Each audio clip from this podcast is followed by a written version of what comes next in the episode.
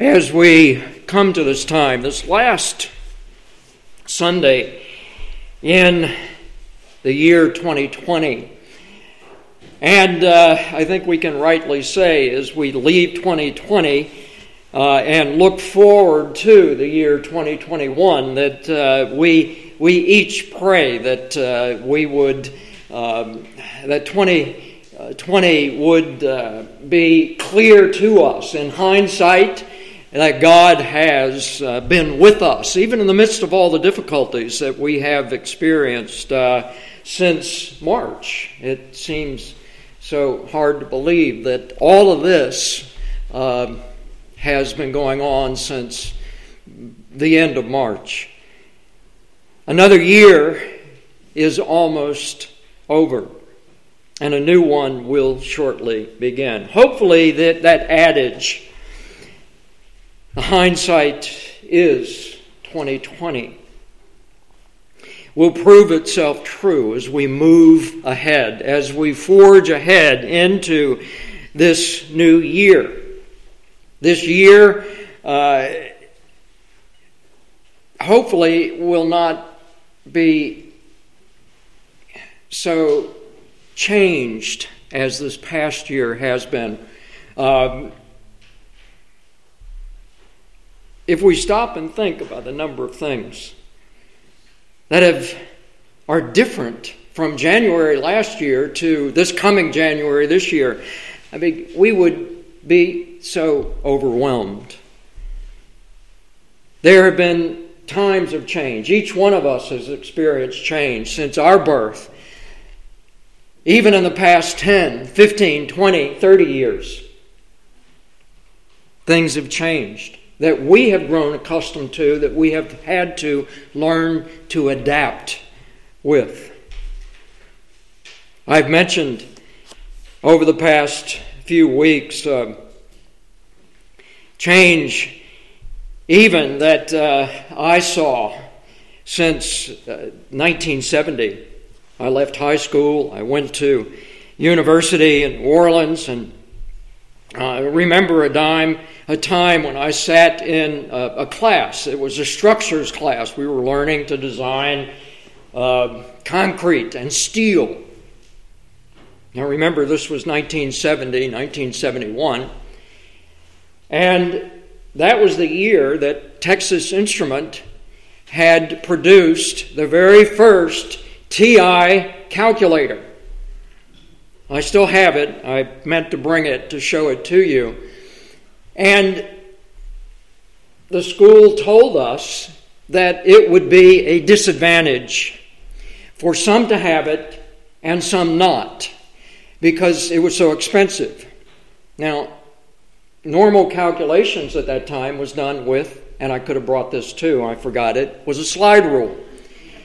Uh, and many of you who were engineering in engineering fields or mathematical fields know what that is. We had to use our slide rule because the Texas Instrument Calculator, which at that time could just do squares and square roots, no trigonometric functions, uh, would have put some at a disadvantage because of the cost. Now we have computers the size of our desktops sitting in our laps, even sitting in our hands. Your telephones are just as powerful as some of those early computers that I had at university. Televisions have gone from these huge boxes of uh, vacuum tubes to LED screens uh, as small as uh, half an inch Amazing how the technology has changed over the years. Typewriters have gone from IBM Selectrics to word processors on our computers. Banks, we have seen grow and bust. Walls over the decades have been built and some have collapsed. Landmarks have been erected and many have been taken down. Flags have been raised and taken down. Some have been changed. Tsunamis have uh, devastated lands and countries. Earthquakes and floods and wars and cities have been changed. Even theology over the years has seen some change. The study of God, which we call theology, in that study, there has been a group of people that believe that God Himself is open to change. The title for this, the name placed upon this, is what Matthew might recognize as open theism. Making a case for a personal God who is open to the influence of our prayers, decisions, actions of his people. They say that God is able to anticipate the future and yet remains fluid to, uh, to respond to your request, to react to your prayers and your decisions made either contrary to what His will is or coming alongside that will. Contrary to what some may say, the scriptures are clear and they teach us that there is one who does not change. In fact, it is impossible for him to change. Turn with me, if you will, to this passage in Hebrew. Hebrews uh, chapter 6, beginning in verse 13. As we read these words, about a God who does not change. Hebrews chapter 6, beginning in verse 13. For when God made the promise to Abraham, since he would swear by no one greater, he swore by himself, saying, I will surely bless you, and I will surely multiply you. And so, having patiently waited, he, Abraham, obtained the promise. For men swear by one greater than themselves, and with them an oath given as confirmation is an end of every dispute. In the same way, God, desiring even more to show to the heirs of the promise the unchangeableness of his purpose, interposed with an oath so that by two unchangeable things in which it is impossible for God to lie, we who have taken refuge would have strong encouragement to take hold of the hope that is set before us.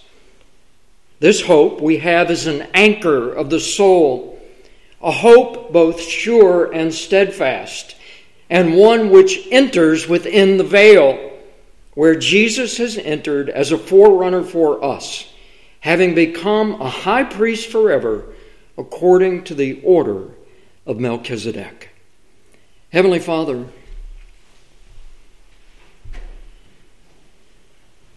as we come to this word, may we, Lord, see these words on this page, hear these words spoken in our ears and know that these very words are your words to us this day, assuring us, giving us hope that in the world where there is so much change, you never change. Father, we rest wholly and completely in that truth and that promise. We pray in Christ's name. Amen. The writer of Hebrews here uses that word in verse 18 so that by two unchangeable things, in the same way, God desiring even more to show to the heirs of the promise the unchangeableness of his purpose, That word, unchangeable, unchangeableness, refers to something we call the immutability of God. An incommunicable attribute. That is an attribute that God does not share with His creation, with those that He has created in His own image. Immutability is one of those incommunicable attributes of God, one of those characteristics that describes his essential nature. To say that God is immutable is to say that he never differs from himself. He cannot change for the better since he is perfectly holy. Neither can God change for the worse since that would mean he would be somehow imperfect. That's difficult for us to wrap our minds around, isn't it? That there's something, someone in this world, in this universe, that does not, cannot change. Here is something that God cannot do, though. He cannot change. As humans, we are always changing, aren't we? How many times, even when Uh, you woke up this morning, did you change your mind about something? Did you change your direction about where you were going? We all do.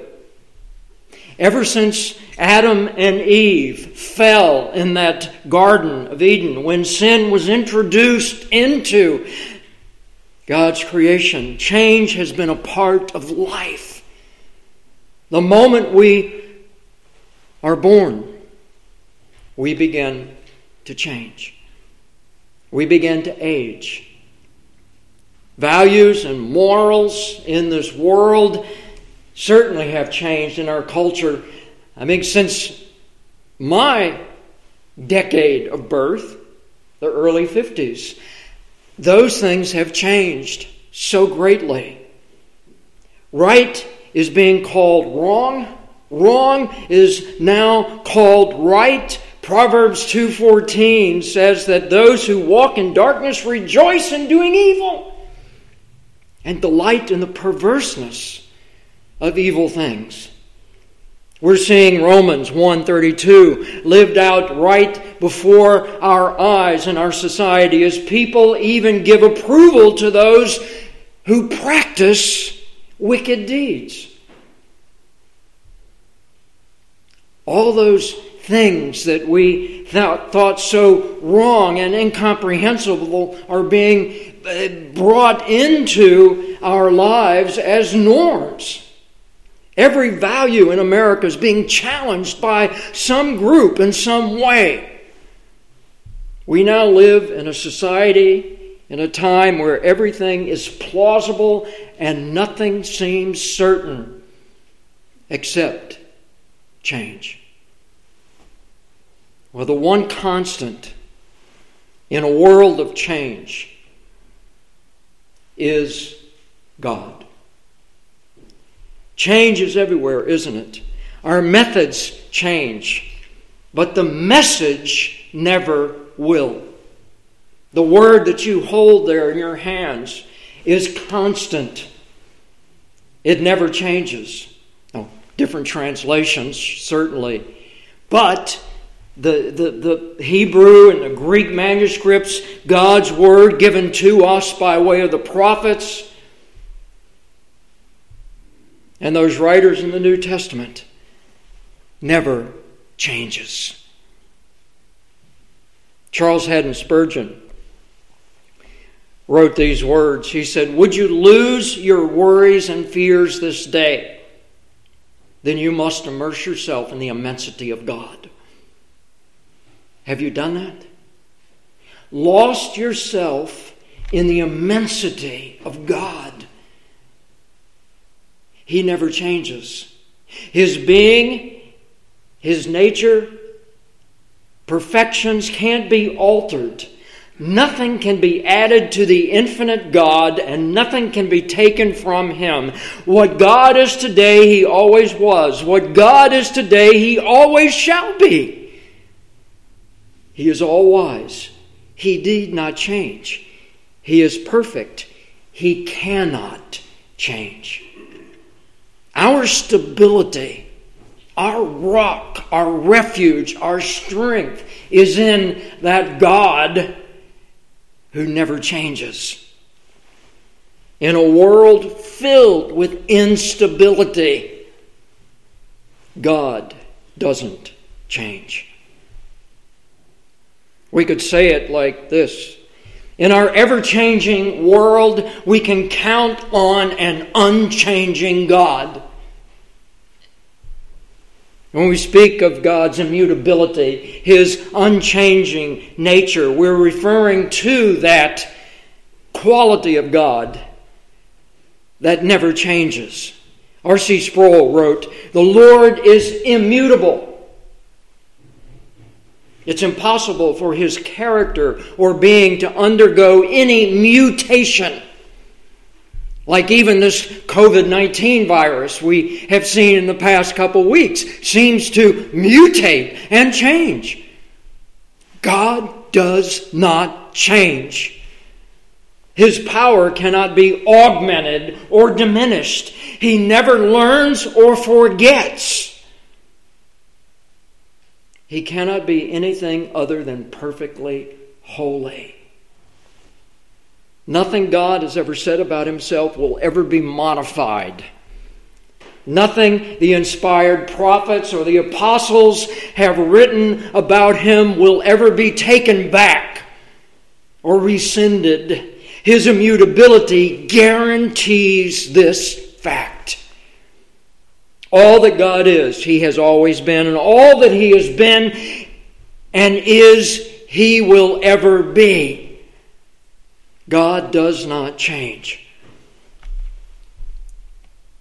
Well, it sounds like a, a great theological topic for discussion, but I guarantee you open your Bibles, you begin reading Genesis to Revelation, you will find scripture after scripture talking about God being stable, unchanging.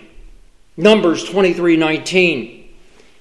God is not a man that he should lie, nor a son of man that he should repent. Has he said it, and will he not do it? Or has he spoken, and will he not make it good? Psalm 90, verse 2 says, Before the mountains were born, or you gave birth to the earth and the world, even from everlasting to everlasting, you are God. Psalm 102 Of old you founded the earth, and the heavens are the works of your hands. Even they will perish, but you will endure. And all of them will wear out like a garment, like clothing. You will change them, and they will be changed, but you are the same and your years will not come to an end. Malachi chapter 3, verse 6 For I, the Lord, a covenant keeping, promise keeping God, do not change. Therefore, you sons of Jacob are not consumed. Because of the promises God has made to the patriarchs, Abraham, Isaac, and Jacob. To you, if you are a child of God through faith in Jesus Christ, be thankful that God does not change. That He holds to those promises that preserve you, that keep you, so that you might persevere to the end. James in James 1:17 says every good thing given and every perfect gift is from above coming down from the Father of lights with whom there is no variation or shifting shadow. God does not change. Psalm 18 I love you, O Lord, my strength. The Lord is what? My rock and my fortress, my deliverer, my God, my rock in whom I take refuge, my shield and my horn of salvation, my stronghold. God is unchangeable. Our rock, our fortress, our deliverer, our salvation. God does not change in his promises, in his purposes toward his people and his creation, and in his person, his personality. In an ever changing world, we can count on this unchanging God. Let's look at those three things. God's promises never change. Here in this passage that is before us, particularly drawing out a man by the name of Abraham, Abraham was given a promise. Back in Genesis 15, verse 6. And Abraham believed the Lord. Abraham was called out of a pagan nation, out of Ur the Chaldees, to go into a land that he did not know, to go into a place that he'd never been before. And by faith, he left his home and his family and went into that land. And Genesis 15 6 says, And he believed the Lord, and the Lord counted, credited to him as righteousness. Why did Abraham believe God's promises? Certainly wasn't because those promises were immediately fulfilled. God didn't say to Abraham, I'm going to do this for you, and it happened. It took time, friends. It took years. Romans 4 tells us that Abraham believed against all hope. He knew the odds were against him because at the time that God called him and promised him uh, that his descendants would be greater than the stars in the sky and the sands on the seashore, and that he would have a son, Abraham was 100 years old. In Romans 4:21, we read that Abraham was fully convinced though that God was able to do what he had promised. Are we that convinced of God's ability to do what he has promised to do? To keep us, to protect us, to provide for us? Abraham, see, zoned in on the promise that God would never change and he believed. Forever, O Lord, the psalmist says in Psalm 119, your word is firmly fixed in the heavens. And that for us is so difficult to understand because things change. We're so accustomed to change every day, every moment, that we think it's normal. For God, He never changes.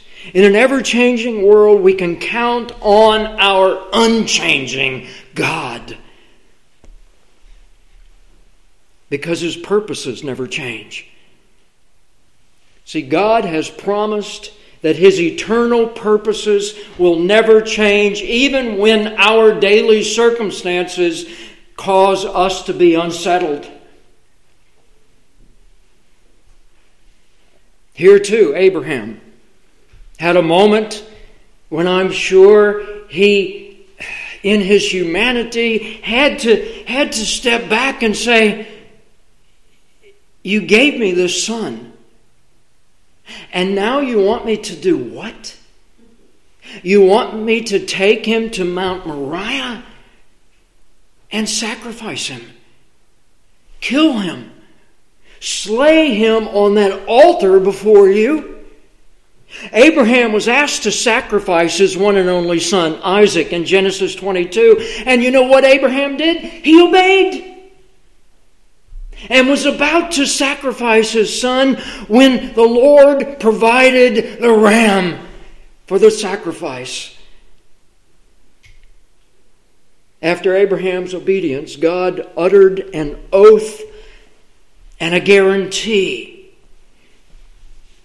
He said in Genesis 22 16, By myself I have sworn, declares the Lord, because you have done this and have not withheld your son, your only son, I will surely bless you. And I will surely multiply your offspring as the stars of the heaven and the sands that are on the seashore. And God pronounced a promise, and if that weren't enough, He also made a pledge.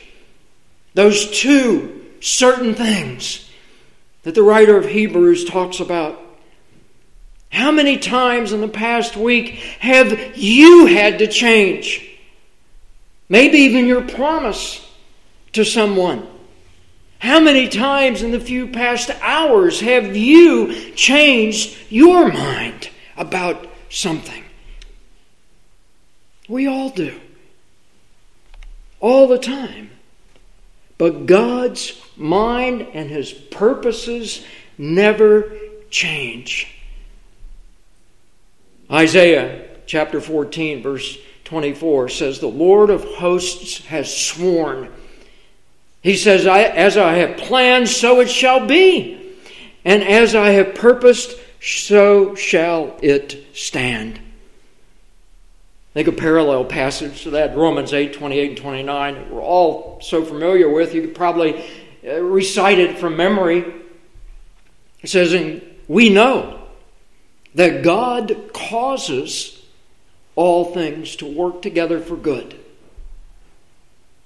to those who love God, to those who are called according to his purpose. For those whom he foreknew, he also predestined to become conformed to the image of his Son, so that he would be the firstborn among many brethren. In our ever changing world, what can we count on? we can count on our unchanging God, His promises, His purposes, because both of these work out of who God is, His personality. Well, I thought God was spirit. God is three in one. We talk about Him as a person, having personality. God loves. He grieves. He's jealous for you. That you would grow in your knowledge and your understanding of Him, that you would be protected from evil. Abraham's faith rested on this one thing the unchangeableness of God. And you and I can count on that same God's unchangeableness, on His personality to be the same today as it was yesterday, and as it will be tomorrow, and forever and ever. Amen. Abraham believed that God told the truth about himself, and God was true to His personality, to who He was, even without fulfillment of the promise, that the, the birth of a son for 25 years. Abraham hung on to the promise that God had given to him. And when he was asked to sacrifice that son of promise, Abraham believed that even if he put him to death, God would raise that son from the dead. Since it is impossible for God to lie, his promise and his pledge are secure. None of us are like that. Sometimes you might walk in my study and be greeted with a smile. Other times you might walk in my study and be greeted with a frown. I'm moody. You know what? And you are too. We are a peculiar people.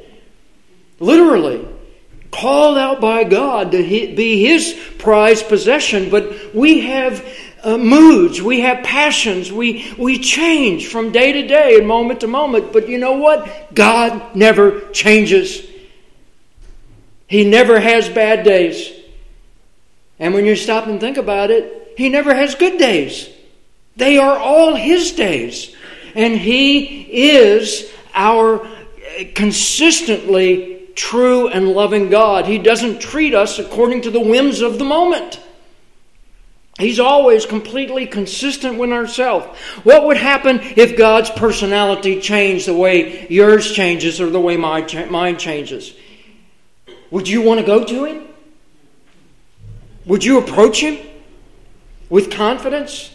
If you knew that He was going to be in a constant state of flux every time you walked into His throne room, you'd probably never pray. Never trust. Never step out in faith. You'd never ask for His help because you were not real sure what you were going to get from Him. God's personality is the same yesterday, today, and forever. It's the same as it was toward Moses it's the same as it was toward Abraham. That's why the Bible calls him the God of Abraham and Isaac and Jacob. Even though people come and go and let us down, God never lets us down. God remains the same. He's the same today as he was then, which means that he is absolutely reliable and completely consistent and dependable in his personality because he does not change. We can rely on the unchanging truth of the scriptures in the midst of changing world. What he pronounces as sin will always be sin. What he pronounces as good will always be good. What he has forgiven, he will always forgive. All that he has promised to do must come to pass. And our great hope of salvation lies in his remaining exactly who he is and who he has said he is and what he's going to do. Paul writes in Galatians chapter 1, verses 3 and 4. He says, Grace to you and peace from God our Father and the Lord Jesus Christ, who gave himself for our sins so that he might rescue us from this present evil age according to the will of God our Father. See, God doesn't say today, You are my child. Tomorrow you're not. He draws us by His grace through his peace, through the sacrifice of his Son, our Savior Jesus Christ, that we can be certain of our hope and our salvation to the point that we have a steadfast and sure hope. In a world of certain change, we can be sure of this God does not change.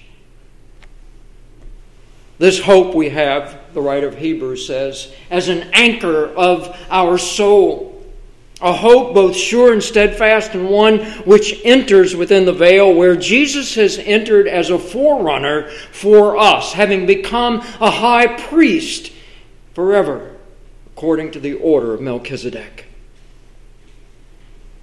See, we can hold fast to that anchor because it's stationed right there at the right hand of God our Father. The writer of Hebrews says, Let us hold fast the confession of our hope without wavering, for he who promised is faithful.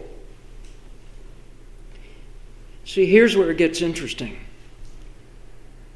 The God who is unchanging calls us to change.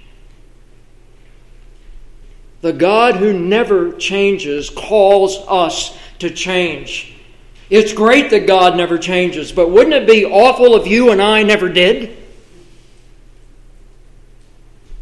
And it's exactly there because He is immutable, He is unchangeable, that you and I can experience the hope of lasting change in our lives from the inside out as we are transformed by the working of the Holy Spirit, the unchangeable God in us.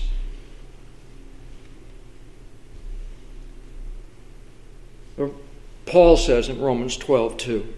Don't be conformed to this world. Don't be pushed into the mold of this world, but be transformed by the renewing of your mind, through the promise of God's Word, through the consistency of who He is, and the dependability and His unchangeable nature, so that you may prove what the will of God is, that which is good and acceptable and perfect. One thing we should never say is, I can't change. Why? Because once we say that, we are saying that we are immutable like God. And you know what? That's a lie. Old dogs can be taught new tricks. They can. Just as my assurance of salvation rests in the fact that God cannot change, my hope of salvation rests in the fact that I can change. That hope that we have is an anchor for our souls. There was an ancient sailing practice called kedging, which involved dropping of an anchor, but not as you think you drop an anchor off the side of your boat or your uh, little, what do you call it? Kayak. Kayak, yeah, that's the word. Or your kayak. This kedging involved a crew of sailors getting in a smaller boat, taking the anchor of the ship out into safe waters, and dropping that anchor. And then the larger ship would follow along into those safe waters. When storms or turbulent seas would threaten a ship docked in harbor, a crew of sailors would jump into a smaller boat, haul the ship's anchor out to sea as far as the chain would allow them to go, and then the anchor would then be let down so the ship would pull itself into deeper, safer waters on the anchor chain.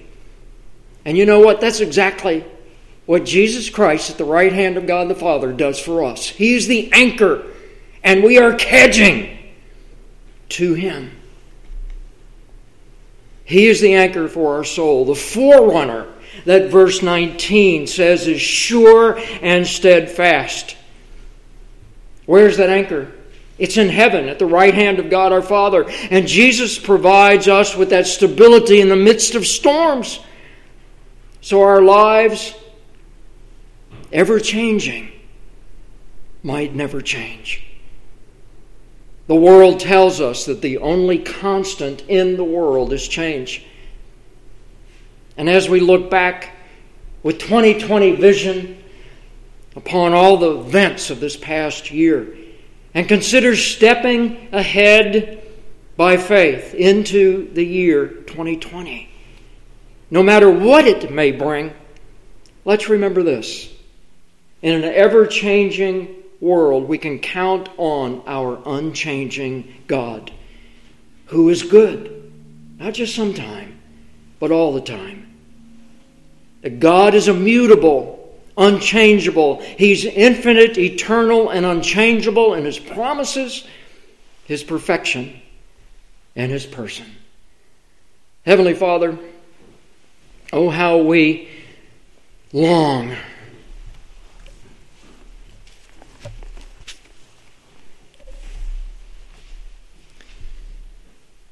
Oh, how we long, Lord, to live near you. The stability of your throne. In the midst of all the winds of change around us, even through them, Lord, we pray that we would be your people. People who trust wholly and completely in you, our immutable, unchangeable God. May that be our hope. May Jesus Christ be our anchor, our rock, and our strength as we move into a new year, 2020. We pray in Christ's name. Amen.